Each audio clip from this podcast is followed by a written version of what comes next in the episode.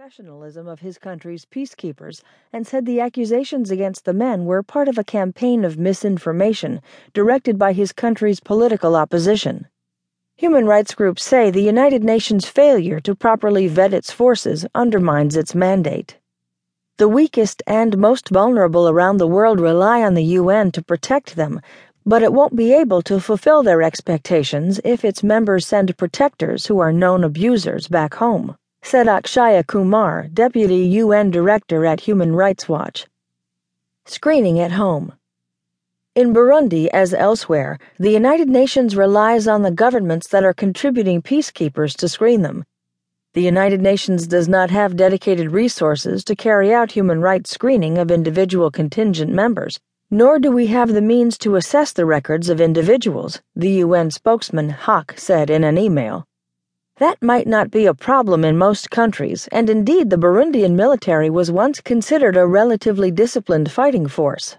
But by the time Niyonzima was dispatched as a UN peacekeeper in December 2015, the situation in his country had changed. Eight months earlier, Burundian President Pierre Nkurunziza's party had nominated him for a third term, prompting angry demonstrations by citizens who deemed the move unconstitutional. A failed military attempt to overthrow the government in May added to the turmoil. Security forces opened fire on protesters, killing and injuring scores of people, and cracked down on suspected government foes, arresting hundreds, according to Human Rights Watch and other international groups. Most of the abuses were attributed to the police and government intelligence officers, but news reports cited witnesses as saying some soldiers used live ammunition against demonstrators. After Niyonzima was deployed, the United Nations learned of allegations that he and two other Burundian peacekeepers had committed abuses in their homeland.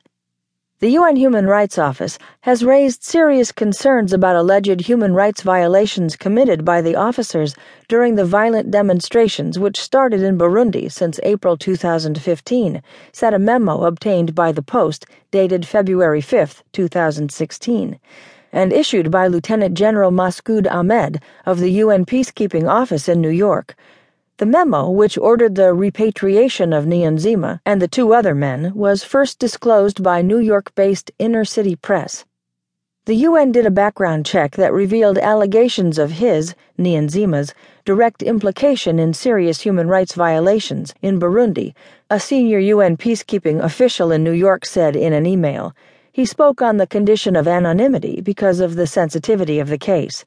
The official did not provide details, but two former military officers who broke with the government and are now refugees in Rwanda said members of Niyonzima's unit had fired into a crowd of unarmed protesters in the capital in May 2015. And this is the guy they send? asked one of the men, a 32 year old former army captain, in an interview in Butare, Rwanda, near the border with Burundi.